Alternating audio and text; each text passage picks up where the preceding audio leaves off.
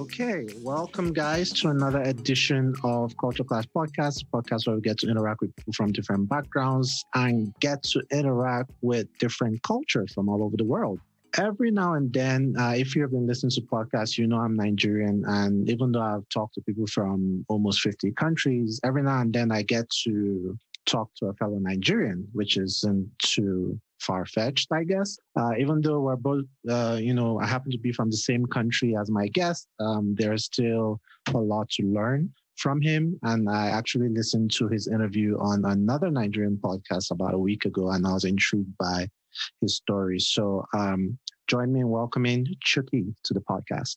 Peace, peace, love, and blessings. How are you? Most definitely, most definitely. And I, I guess you guys can tell already, peace, love, and blessings. Like we're gonna know how how close to Umar Johnson this young man is during the course of the episode. it's, it's quite quite far actually. Really? quite far, yeah. Quite like super far removed from from that. Okay, I guess our audience will decide. But how are things going? Where are you? Uh, what part of the world are you right now? Uh, I live in a lovely city uh, called St. Catherine. It's it's like 10 minutes away from Niagara Falls. So we're actually very close to the Canadian border, so the Canadian American border um, on, on this side. So it's, it's, it's beautiful. We just got our first big snow of the season, which is weird because it's coming in January. Um, so yeah, we give thanks. I know, right? Uh, when I moved to the US, I initially was supposed to move to Buffalo, uh, New York, which I think is close to Niagara Falls as yeah, well. Yeah, it's just right, right opposite yeah. there. Yeah. When I went to the University of Buffalo, I was like, hell no, I'm not staying in this town. so I moved to DC instead. But yo, the, you know the interesting. Speaking about culture, the interesting thing, bro, is like you cross the Canada the, the Canada US border, right? Then you leave. I think it's is it Niagara to Detroit or is it I think it's Buffalo on the other side. You know what? It's a whole stretch because yeah, I can remember going to Greektown in Detroit as well, and I think it was a River, Michigan or something that that separates Canada from Detroit. It was all it was all confusing. I don't know. Yeah, but bro, man, you just like yeah, this is a different country. you know, but you, right. you literally just cross the street and you're in a completely different country. It's but even just like the vibe, you know, the type of black people you see on the Detroit side of the border are very different than the type of black people you see on the Canada side of the border. But it's just like it's literally just a step away. It's super fascinating how like human beings work. I can imagine. What what took you to St. Catherine? Because typically when you get like, I don't want to generalize and say African immigrants, but Nigerian Nigerians typically tend to settle in Toronto, which is pretty diverse. Some go to Vancouver, or maybe some who emigrated, you know, go to the provinces, uh, you know, just for immigration purposes. What took you to that particular city, St. Catherine? I, I haven't heard about it before. Yeah, well, where where I claim as my home is a city right very close to St. Catharines. It's called Hamilton. So I think it's really what took me to Hamilton. Um, I'm just in St. Catharines to, to be with family through this uh, quarantine period. I didn't want to have to do it um, alone in my house. So I have the pleasure of living with my, my little brother and, you know, we're just building together. Um, Hamilton, Ontario, I came to Canada when I was uh, 16 or 17 for university. And I went straight to Hamilton and well, I was in another city called Mississauga for years. Technical details, um, but uh, but then I went to Miss went to Hamilton for school, and I lived in Hamilton for about seven eight years, and that's where home is. But you know, you just school. But you know, like with immigration, there are these patterns, right? So. Mm-hmm. People from specific places go to specific places. So there's actually much more Nigerians in Hamilton than you can imagine. Interesting. But and, wait, more than Toronto? I don't think so. Uh, well, Toronto is more people in general. Okay right? So the chances you get more of any culture group is going to increase.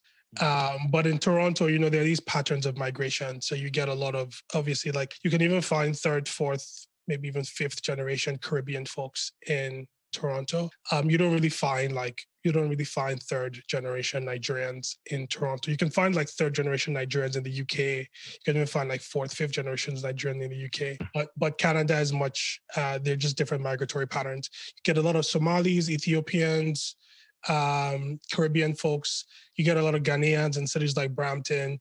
I don't know what's outside um, uh, outside Ontario, which is the the the, the province, like the state. Um, but I'm sure there are different patterns that emerge in, in, in BC and in places like Prince Edward Islands and Newfoundland and Labrador. Canada is a very vast geography and very very diverse place. And so are its peoples. Yeah, from from what I from what I hear, I know it is it is very diverse. Um, let's touch on your story a little bit now. Like Chucky, like will, will I be correct if I I say your um like cultural name is like Chukwudi? Chukwuebuka. Chukwuebuka. Okay, okay. Because yeah, yeah. uh, you go by Chucky now. That's cool. You said you you came over to Canada when you were 16. Let's peel back the layers and talk about Chucky as a young man uh, growing up, kind of like preteens. Uh, where what part of Nigeria did you grow up in, and what do you remember about growing up? What were some of the fun memories uh, when you were about maybe nine or ten? Nine. Um, well, the the first thing you know that strikes you when you live in a place like Nigeria is the the contradiction of life, right? So you can be playing soccer with people who live below the poverty line and walk into a mansion when you're done playing soccer with them. Um, you know, and it's like abundant the, the abundance of life and the all the the hard, the hardships of life literally are staring each other right in the face.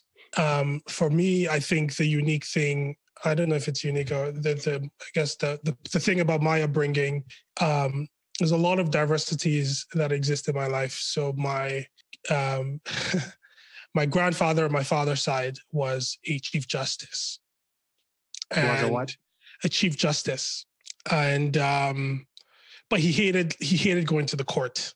He just like stayed in the house and um, at adjudicated cases from his from his courtyard. So you have all these people lining up in front of his house, and he's hearing their cases. On my father's side, on my mother's side, um, my mother's father was uh, an Omezwe. He's almost like a elected king, something like that in the east. Um, but he was like a German trained uh, civil engineer. So you had you had this, these two men who were draped in deep deep culture, but were also deeply kind of Western in their training as well. So I grew up with, with those contradictions as well, right? So when I go to my mother's side of the family, uh, we're greeted almost like royalty. And when I go to my father's side of the family, you know, he's like the bastion of kind of what we consider to be a democratic institutions at the time. So there were a lot of contradictions. A lot, not, not even, I don't know that they were contradictions, but a lot of different faces to life. Because one of the things I find right off the jump is that these things actually they are actually not contradictions. They exist kind of seamlessly beside each other. Um, so that and just, was and just for context, what city did you grow up in? I grew up in Lagos. Lagos, okay. Yeah, so my parents were middle class. Both of them worked hard for their money. My mother is a tailor. My father is a, was a businessman. Just you know, straight up Igbo hustlers. You know, like my mom built her business from scratch. Um, my dad, team with my dad. You know, like um, humble beginnings. And as kids, we were just raised to work hard. Um, my um, um, growing up, my mother had a factory, and and she says she makes like duvets, bed sheets, throw pillows.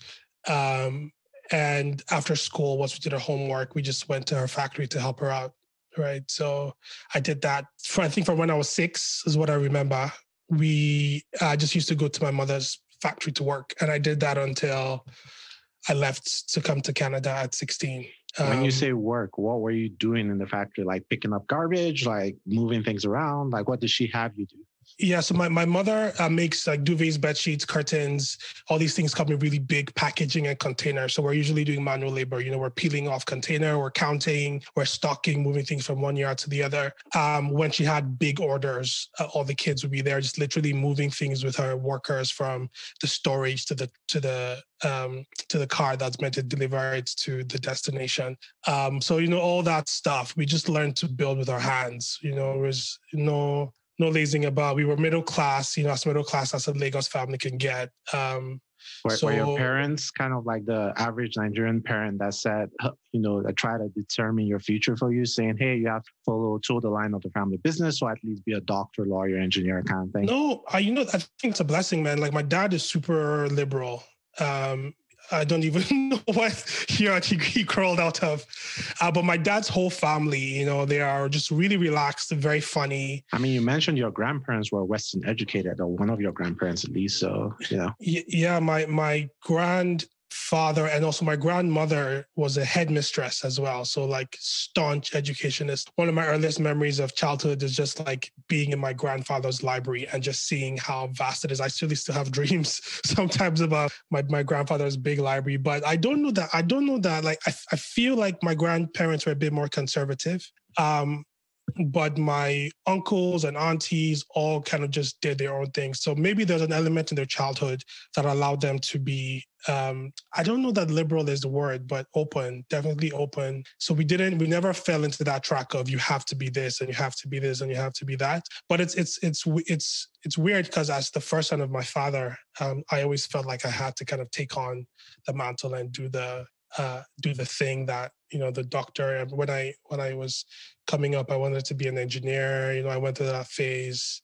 Um, but i've just always been fascinated with people and culture and and and how people think and the kind of societies they build and why and how can we harness culture to like be intentional and, and build uh, sustainable societies for everybody. And we'll get to that like how you really you know dived into culture and the love for different traditions and religions and things like that but let me touch on something you mentioned earlier. You said um, you you know Lagos was kind of like a wild place where you could play uh, soccer with you know I don't know kids from a lower economic background, and you know when the game is over, everyone like goes. Some people go into a mansion, other people go into.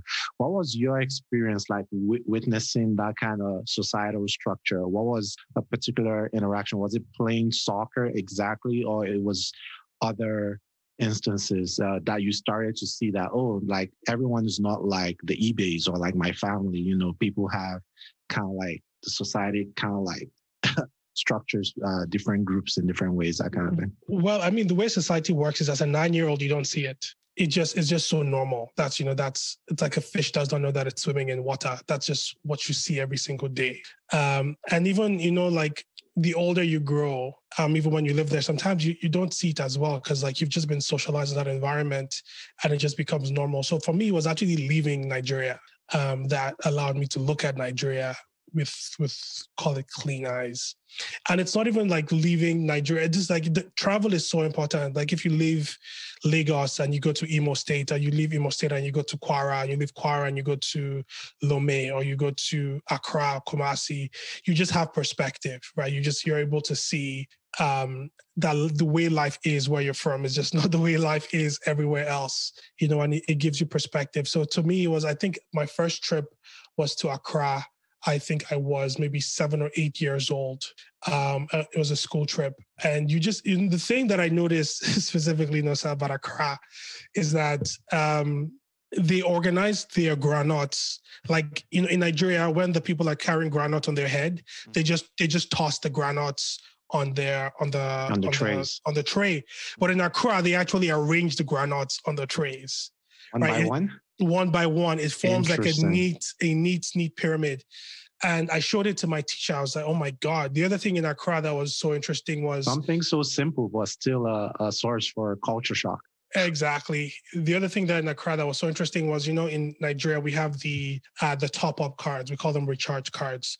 So that's where you buy your airtime and top up your phone with with new airtime. In Nigeria, the uh, at least when I was last when I saw it last, um, the uh, the airtime had this gray banner over it where you have to peel off the gray banner and then you can read the uh, the top up number. But and this is like when I wasn't. This was like 2000 and 2002, 2003. But in Accra, they just didn't have the ash that you have to peel. So you can just take the card and see it. So, you know, these different nuances in society just tend to form the cracks in the matrix. Ah, Ghanaians may be more honest than Nigerians. You know, you don't you don't know what you don't know what all these things mean, right? It's just like the way different societies are organized and it allows you just to look at your society as non-interested. You know it's just one way that we can do it. It's not the only way. It's not good or bad. It's just one way. It's funny you say that because i grew up uh, in a military household so i grew up on the barracks right? And in the typical nigerian barracks they kind of like the way housing is structured i'm not sure if this is the same way in barracks all over the world. Like depending on your rank that shows how nice your house is, right? So if you're like a sergeant or whatever, you might just be in a one bedroom quarter somewhere with other like, you know, a junior officers. But if you're like a major or whatever, you, you might have compound, whatever. If you're a general, you're like a whole nother part of the, the, the barracks and all that stuff. But like you said, like all the kids will come together, like, you know, play and do everything. And, you know, everyone will still go back and, and do their thing. So it's it's funny that sometimes you, you live in the moment and you don't realize some of those things, even though some parents and relatives tend to point some things out to you like deliberately and stuff like that but um, you eventually became 16 um, you, you wanted to move to canada. Like what brought you to that realization? Was it your parents saying hey you know what? You gotta you gotta leave the country. How did you guys settle on canada? I know you talked about having family yeah it was my, my parents just put me on a plane and sent me here. Yeah I, I had did you have any resistance at all? Like hey i'm leaving my friends. No no mm-hmm. it's just you know we, we listen to instruction to explore like a new world kind of thing? No i had i had I I did not know what to expect. You're indifferent. I, I never, nice. Well, not indifferent. I just like I just didn't know. I was just a blank slate. Um, I had so my my older sister had come the year before, and I had my mom had family here, um, and my sister was was good, a family we trust and love, so it felt safe. Um, and at 16, you know, we don't make those choices for ourselves as young children in Nigeria. Mm-hmm yeah, it's amazing. Like, uh, you know, a typical, I would say, Nigerian who's 22, 23, it's not strange to see like a 23 year old still live with their parents. You know, in some cases, maybe even still collect pocket money, depending on the type of family you come from. But you know, over here in the US, like you're you're 16, you already have a car, you're, you're taking like your girlfriend out on dates. You might have like a job working at McDonald's or something. Like there's just a whole different. You're 18. You're in the military, shooting guns in Iraq or something. But yeah. it's just a whole different thing. And but one of the ways I think about these things is, and again, it's not, it's not that anywhere is better or worse. It's just it's just different, you know. Um, and uh, for me, the when I do my comparison, I tr- I I look at everywhere. Like what happens in India, what happens in Taiwan, what happens in Senegal, what happens in Lomé, what happens in in in in um in Barbados.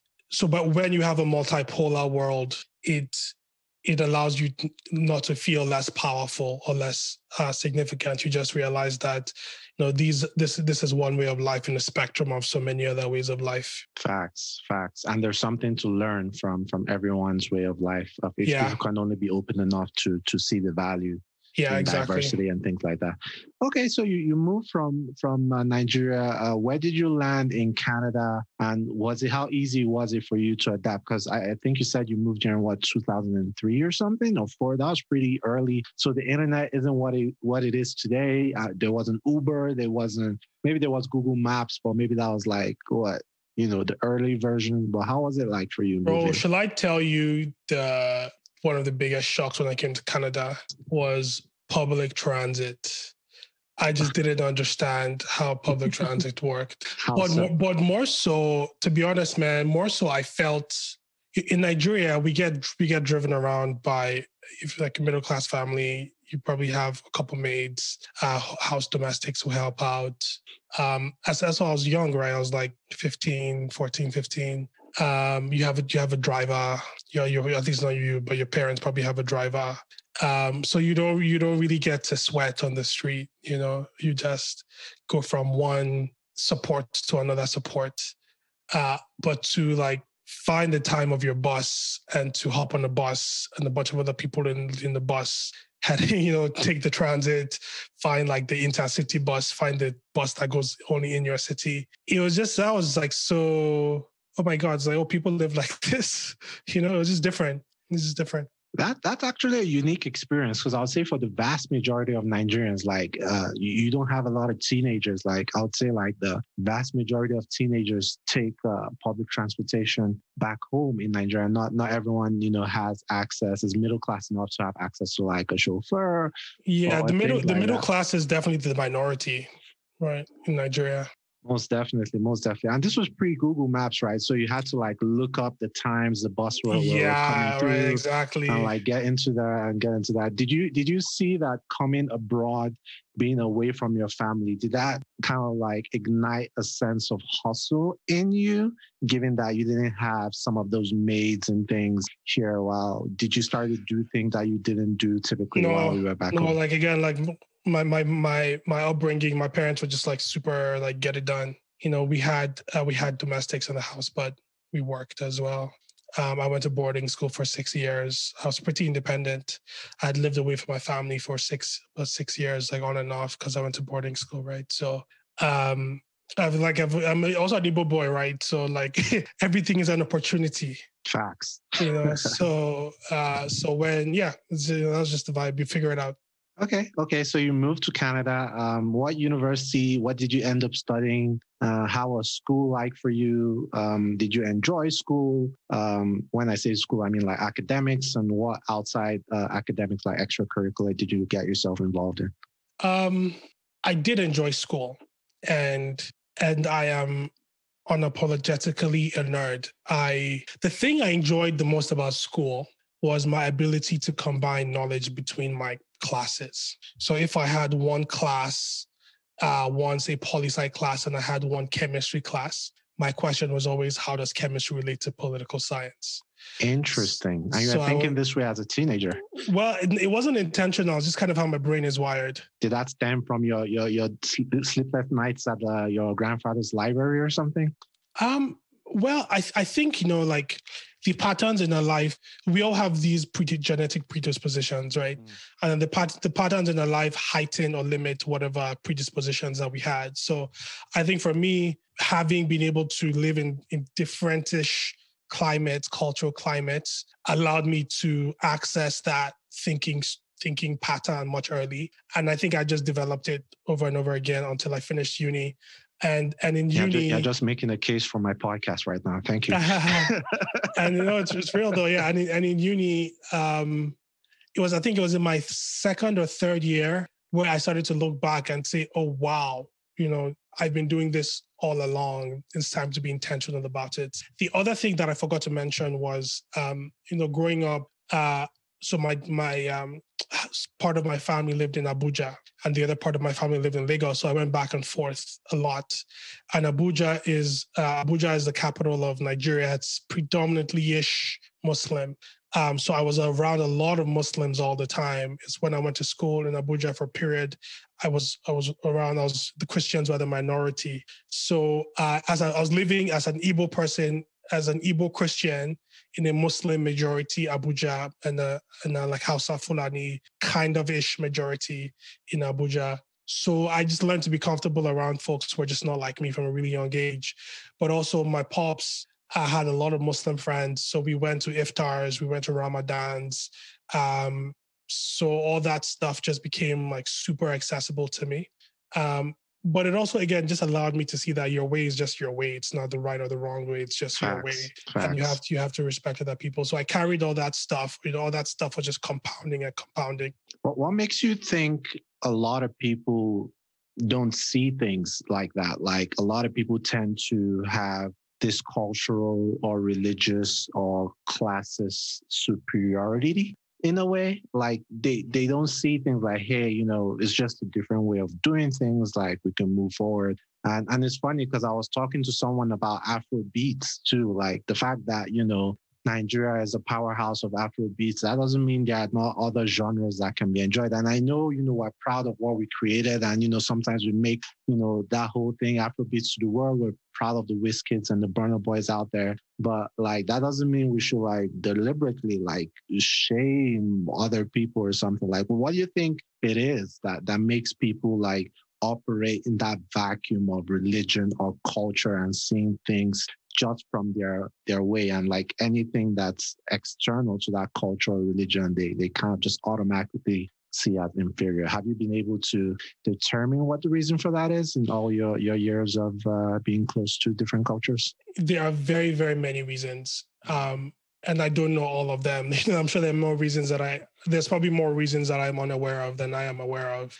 Um, but I also actually respect people and you know, I say this with with a lot of asterisks, but I'll say the first part first. There are a lot of people who who think that their way is the right way, and I respect those people as well, right? Um, and you have to recognize that people are just born where they're born and they live where they live, and things like faith and belief and identity are so personal that to tell people that their way is wrong is almost like disrespecting or insulting the essence of their being. So I usually never start there, right? You just have to recognize that the reason I am the way I am is, and the reason you are the way you are is because like our lives have shaped us to think this way. It's not like we actually did anything, you know, we kind of just showed up mm-hmm. and our experiences made us. So it's easier way. just to operate based on what you're familiar with. And it takes some deliberate or indeliberate, uh, you know, circumstances of events to then shift your thinking to be able to no I, I, don't i don't think it's I, I don't think it's easier but but i do think we have to fully respect how the forces in our lives create people. Now there's some people who are extremists right? There are people who would want to impose their way on you um, people who would want to intentionally oppress, create caste systems, marginalize. Uh, I have no time for those people, right? I have no time for them. I no, and they exist everywhere in the world, in in in even if across genders, across uh, religions, across faiths, across races. So I do think that there's something even probably, more, and I and I don't know don't quote me on this, but there's there's probably something the human genome that predisposes this kind of supremacist behavior, or there's something in our evolutionary nature that that that allows this possibility to occur more times than not in human beings. I don't know what those things are, but supremacy cultural supremacy tends to be something that human beings are able to create, but also cultural diversity also seems to be something that human beings are able to create. I do think that we, we do not have enough public examples of sharing um, of cultural exchange. It happens all the time, but I do not think that our culture, our visual culture, our media, music has the discourse to talk about how we exchange and how we share in a respectful way. And that's why I think platforms like these are very important. What we're doing at Trad is very important because we show people that sharing is possible, that exchange is possible, that respect is possible. Facts, facts. And you touched on trad, uh, so I might as well just ask about it. So while you were in university, you started a publication or, a media platform or collective. I'm not sure exactly how it started, but um, talk to us uh, around how you kind of like conceptualized the idea for Trad magazine. Um, what was your thought process behind it? And how did you take those steps in gathering like-minded people to launch uh, the organization? Bro, man, trad was probably the most, um, can I call it, spiritual journey ever. Because I say this often, man, like my body was just moving and I didn't even know what it was doing. Um, I, you know, I received a, a direction from, I don't know where that direction came from to just build something. Um, and we there was these young black energetic curious highly talented people on our campus and there was an opportunity to harness this greatness that we possess and be intentional about learning about ourselves, about each other. So I just created like an event at a cafe, just an event of intentional talking and intentional sharing. Um, and we ran that for two, three years. It's almost like an alternative learning experience. What, uh, what level, what year in the university were you? Were you like a, a sophomore, I, junior, senior? I was, I was in my, I was a second year. Yeah, so we we booked out a cafe. We put up put up posters. We told people these are the themes we're going to be hitting on. These are the panels we're going to be talking. We're going to be. What creating. were some of those things? What were some of those topics back then? It was, uh, you know, at the time it was kind of really introductory. You know, Africa 101, African history.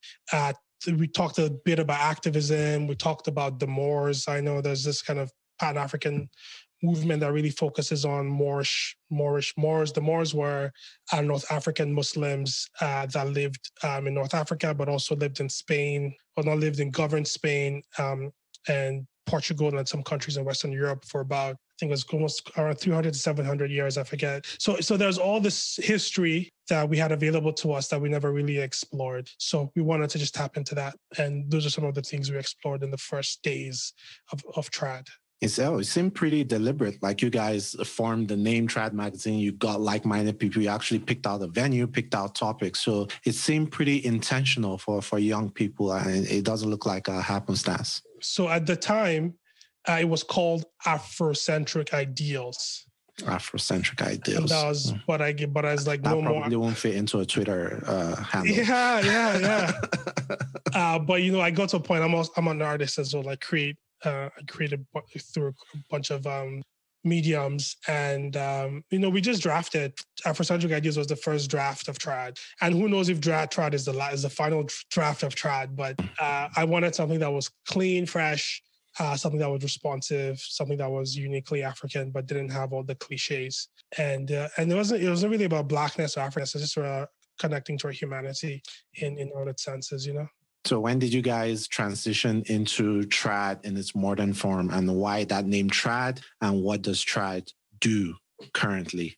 Um, did you guys ever publish a paper magazine at all? Uh, no, Afrocentric Ideals didn't. It was purely a live ev- live event and social media platform.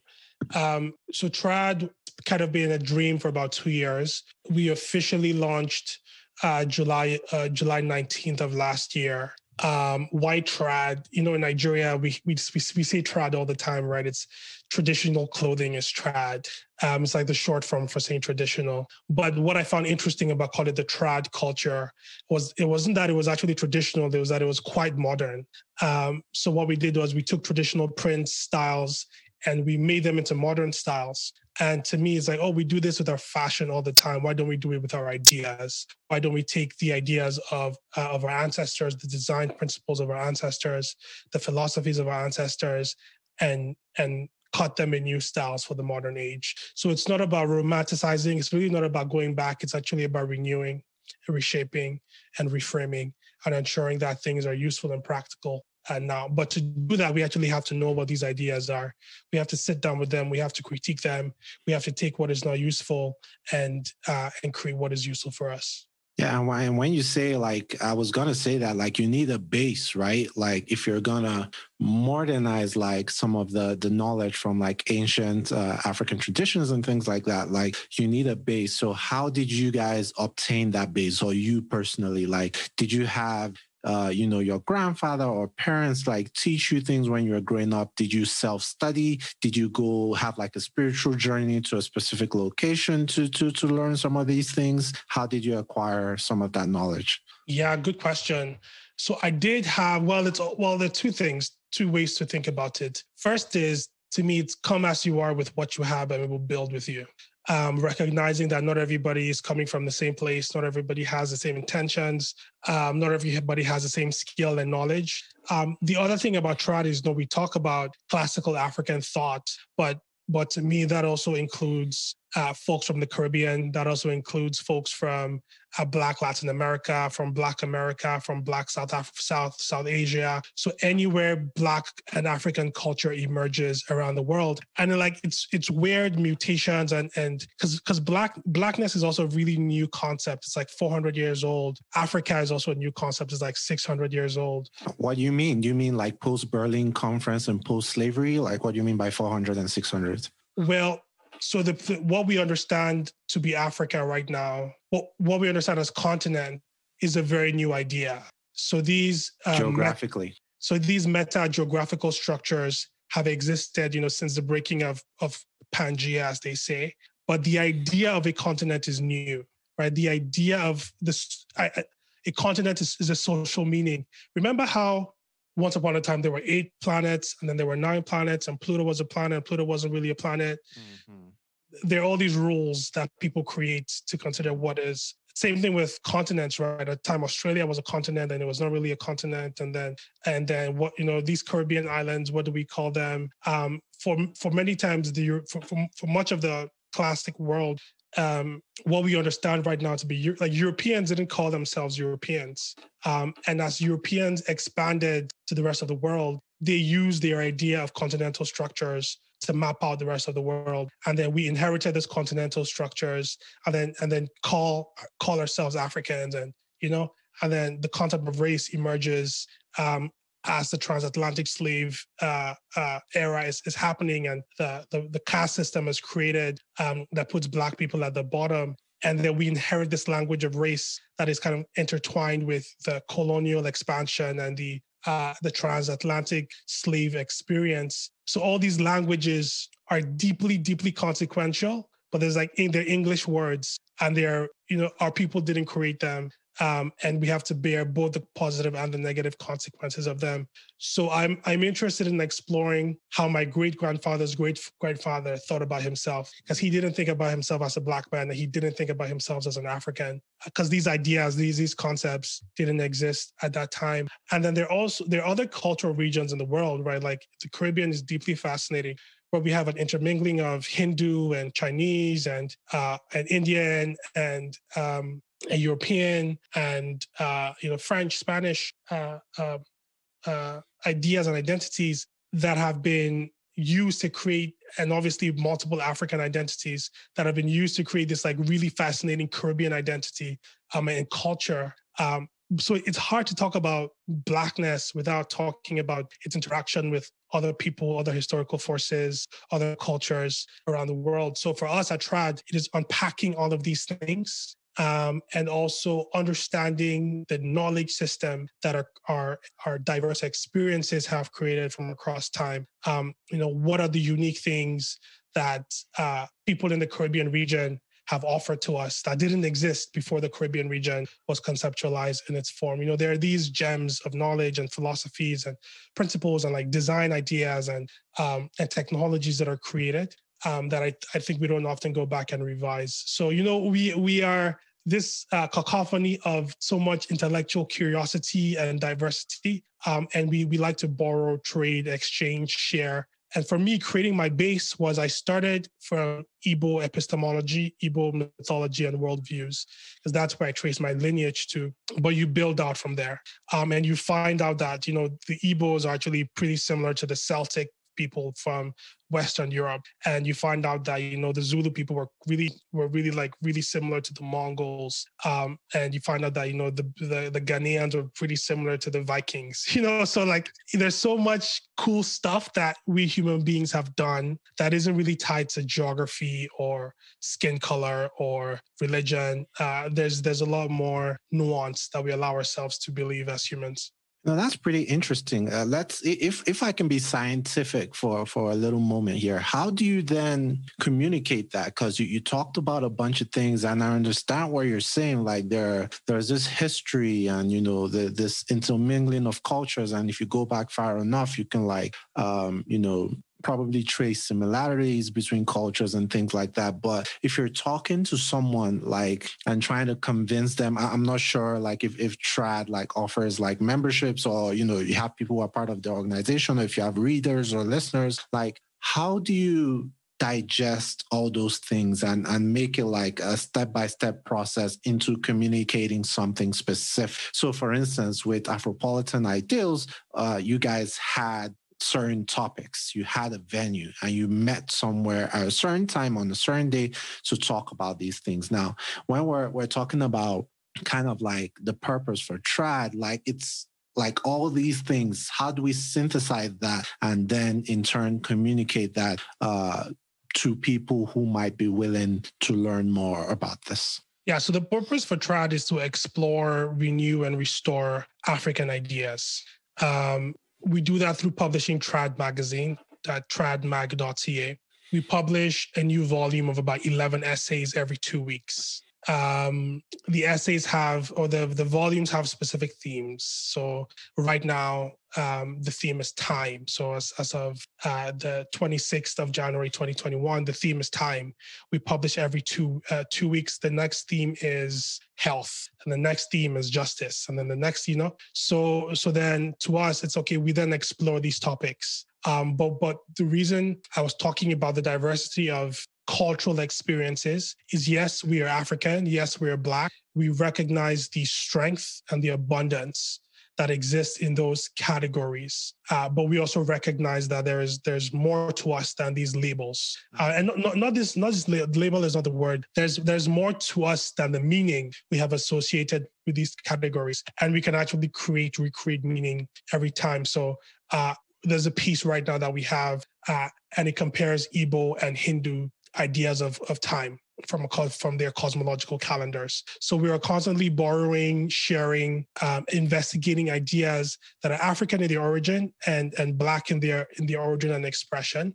Um, but we also we also share and explore um, cultural spaces that are not bound by Black or African geography. That's very interesting. And do you like either you personally or maybe just trad in general? Like, how do you guys make the dis- distinction between tradition and religion because sometimes those two things tend to you know intermingle. If you're if you're you know talking about Igbo epistemology or the Hindus or things like that like all of those cultures have practices that border on religion which is tradition or tradition that is religion. Like in, in researching and doing all this do you also expose yourself to other religions? Are there also like cross learning opportunities between religions, kind of like how the ancient Egyptians did it back way back when, and things like that. What did the ancient Egyptians do?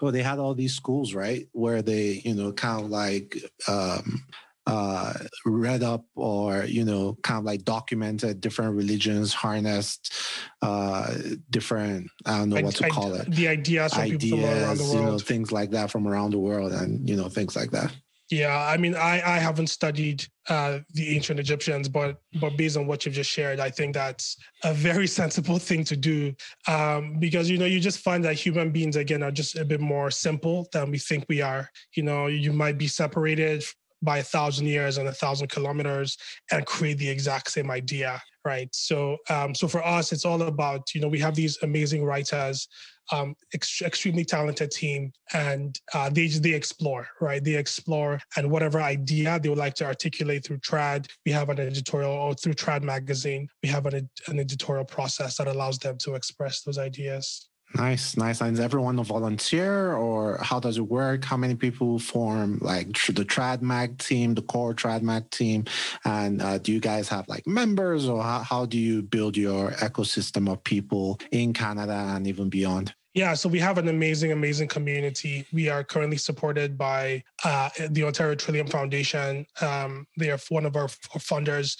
So because of their generous support, we're able to pay our writers. Um, and then, you know, we, we have a, we have quite a big team and we have an amazing community and we're always looking to grow, expand, share. Um, one thing that I, I want to quickly add is that, you know, we're not, and I think that's the difference between, you know, you know, I'll call it, uh, you know, you know, we've had different eras of Black African thought um, and I think what the younger generation is doing is actually is a lot more interesting than what I've seen in a while. Because um, we are pulling from non-African traditions. We are we are critiquing, investigating, exploring, unpacking uh, what it means to be African. We are correcting a lot of the mistakes folks who came before us made in some of the uh, usually very misogynistic approaches that they took to thinking, talking, exploring Africa. Some of the patriarchal uh, um, uh, ideas within you know what they what they talked about, discussed, who they prioritized. Um, so, you know, we're correcting a lot of the limitations of the folks who came before us, and we're really just expanding um, what we think is possible in the world in terms of our, our potential as people. But the other thing I'll, I'll just add is that trad is existing in a cultural space of a lot of transformation in the world. Um, so young Black people around the world are stepping up, reclaiming our our history, our streets, our lives, um, and and we we are entering a new era in this world and we need new ideas that will sustain us for the next 300 400 years. And for me what we're trying to achieve with trad is to build a community that allows us to really investigate these ideas. And we're pulling from everywhere. We're pulling for anything that works with work. And and you know that's really the intention. Our goal is to really build a culture conscious uh, critical, curious community uh, who tries to explore, restore, and renew African ideas.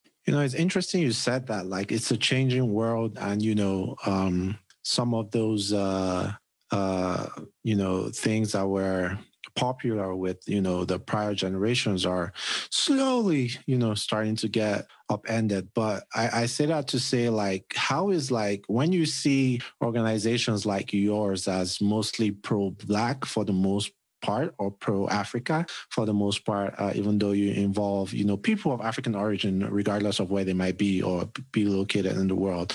How do you have you had some resistance from non-african descendants even though everyone kind of like descended from africa in a sense like let me say non-africans like uh, people from the caucasian race or you know other people generally um, have you had instances where you had to not only educate like black people or people of african descent but non-black people in order to to kind of like i don't want to say convince but in order to kind of like explain to them what it is you guys are trying to achieve or has there been any opportunity for stretching out your hand to like other races and things like that uh, to kind of like bring them in as to what you're doing? Is it a very open collection of people or it's kind of like you, you tend to stick to those um, like caribbean african you know um, some portions of south america that kind of thing yeah, I think um, our generation, the, the task of our generation is just to live and ensure that we are extending our lives. You know, the world is about to burn, right? And and you know, I say I say this quite quite frankly. Um, and our goal is to ensure that we have life on Earth for an extended for as long as the Earth wants to be here. Um, and what I mean by this is, um, I look at the folks who have come before us, some of the African scholars, the African thinkers, um, who have paved an excellent way for us. But I find that they did a lot of explaining. Um, part of their goal was to explain African cultures to folks who are non-African and forgot to explain African cultures to Africans. You know, you know, there's this generation it's is almost lost by like, you know, there's like you just can't really get any information from folks who are like 40 to maybe even like 35 to uh 60 or something. Um, but there's a generation that, but but also when you think about what was happening on the continent at the time, there was a lot of just physical violence that was being inflicted on people. So of course, um, the the lives they lived, you know, I'm speaking right now in retrospect, but I live a rel- relatively safe and secure life. Um, but the goal is we're just we're not explaining ourselves anymore. Uh, the people who needed to explain themselves have done that, and we're just going to live. Interesting. And uh, what's next for Trad? Like we're in the new decade now, January 2021. Uh, Trad has been existing for a while now. What like 10, 15 years, maybe mid 2000s, right? Yeah, 2000. No, Trad has been existing for four years, five years, about five years. Oh, really? Oh, you're not counting like the former iteration of, of Trad. Oh, no, that's including the former iteration. So we started in 20, 2013 or 2013. Okay, okay. Uh, and what's what's kind of like next for trad? Like in oh, the wait, next how, say, how five, old is oh, 2013 till 2021? That's a long time. My goodness. Mm-hmm. It, it, seems short, right? I mean, I, I always remember the FIFA World Cup was in 2010 in South Africa, and that's freaking 10, 11 years ago. Yeah, now. yeah, yeah. Wow. yeah, almost seven, eight years. So we're building. You know, we're building, man. Like our goal is to really start connecting folks across the diaspora exchanging ideas, building building curiosity. But also we want to get to a point where, you know, bro, man, there's so many people doing interesting things. I was I was watching uh, a talk with a um forget he was West African, forget his his country of origin, but he was talking about the new design, uh, the new design philosophy for architects mm. um, across across West Africa um, and you know they're they're look they're investigating indigenous um, design systems, indigenous building structures, indigenous mapping technologies uh, to see how we can start repurposing some of uh, those materials to use them now. You know, there was a real there's a real break in knowledge. Um, and I don't look back to the past with romance. I think there's a lot of there's a lot of stuff we don't need. But there are some gems and there are some insights, and we need to be investigating those insights and repurposing them. So what is next for Trad is as you know, we're publishing the magazine, but one of the next steps for us is to start curating these best practices from our ancestors and just turning them into practical, like creating an idea hub where people can come reference, take and build. And then the next part is to teach our kids and i think one of the things that we one of the breaks in our history was our our our fathers and grandfathers, bless all of them. Again, they lived in very different times than we do. But but that intentional passing of knowledge, the organized passing of information and culture did not happen. Um, you know, in Nigeria, there was a civil war. People were, you know, there's a reconstruction era with creating a new country. So there's just a lot of disruption. So our job is to ensure that our young, our young brothers, sisters, family members have the information, whether it's through uh, storytelling, through animation, through um, uh, you know modern media platforms, through education initiatives. So we're building all the infrastructure that will allow us to share knowledge with each other. Um, but also, probably what is more critical, man, is we have to inspire ourselves. You know, uh, for the the world we're coming into, if we do not wake each other up, we will sleep on our salvation. We would have to energize each other to ensure that we are leading together, we are living, that our lives are uh, protected, our dignity is protected, and we are building worlds uh, where people are living in, peace, security, and dignity. So TRAD is on a mission to to to wake folks up, to share ideas of, folks across the continent and really across the world, because ultimately it's a humanity-driven initiative. Um, and to provide people with the idea that are that are going to sustain us for the next uh, the next 300 400 500 years Wow, that's a that's a pretty interesting and lofty goal. And like you said, I guess you know one integral part is kind of like building that community of uh, particularly like Africans in the diaspora and all around the world. Um, how much practicality is is being incorporated in some of this strategy? Because I understand that you know we need to wake ourselves up. We need to you know make sure that we fully understand history. We learn from history. You gave the example of architecture. We need to incorporate some of those ideals and reintroduce some of those ideals into how we operate now and in the coming years especially for our children. But like if you're acting like the normal person on the street like how practical is it to like wake even 5% of the African millennials or people of African descent up? Like, is it how big of the a challenge will it be? Is it just easier to operate within a small group of people and then then formulate the strategies and you know small steps that the average African on the street can take knowingly or unknowingly, but that can then further the agenda, if that makes sense. It's a good question. There are many there are many pieces of this. The first thing I want to say is, you know, sometimes we think that is the African on the street that needs help, but often it is the African in the middle class that actually needs the help, and the African on the street is the one that is actually going to do the waking up. So I think when when when we are thinking about a positionality, uh, we have to be aware that poverty of of pocket is not always poverty of imagination. Um, but but let me let me take a step back and say that um, TRAD is not the only person, we're not the only organization in this field. And many people will be called to serve and do many different things. Um, people will be called to use their voices, people will be called to use their talents, people will be called to use their finances, people will be called to use their political um, political uh, uh, uh, political skills. Uh, so there's there's a there's a and this is this is also not going to happen on the African continent. It's going to happen in the Caribbean. It's going to happen in Black America. It's already happening in Black America. It's happening. So it's been happening in the Caribbean. So TRAD is actually not new to the party at all. And and and I think a lot of us are moving in this direction already. Now the goal is again, how can we inspire each other?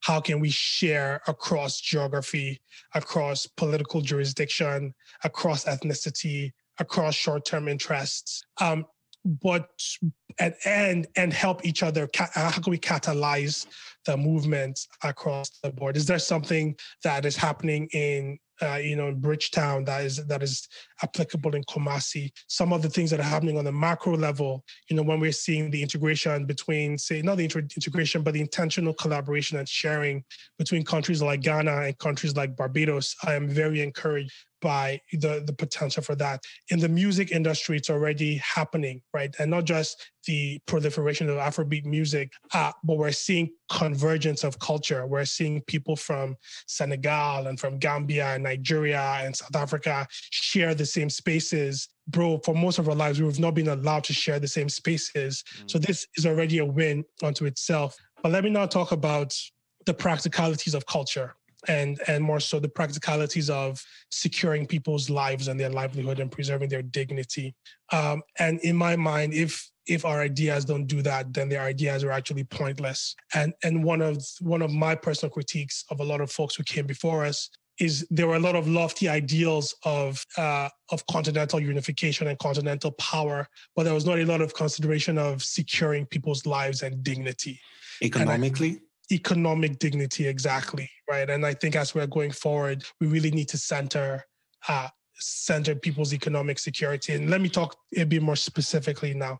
So initially, I talked about architecture, right? And there are folks in the field who are building, who are thinking about and building sustainable, environmentally friendly uh, living conditions for folks. But who are they building for? They're building for the poor of the poor right? They're building for people on the streets, people who can't afford uh, these very expensive style buildings. When the worst of climate change is going to hit us, we need to be able to ensure that we are securing the livelihoods of these people. So when we talk about indigenous African ideas, we're not talking about an abstract concept. We're talking about how do we concretely use the tools of our ancestors to build in parts of the world that actually need uh, uh, need these um, the, the security.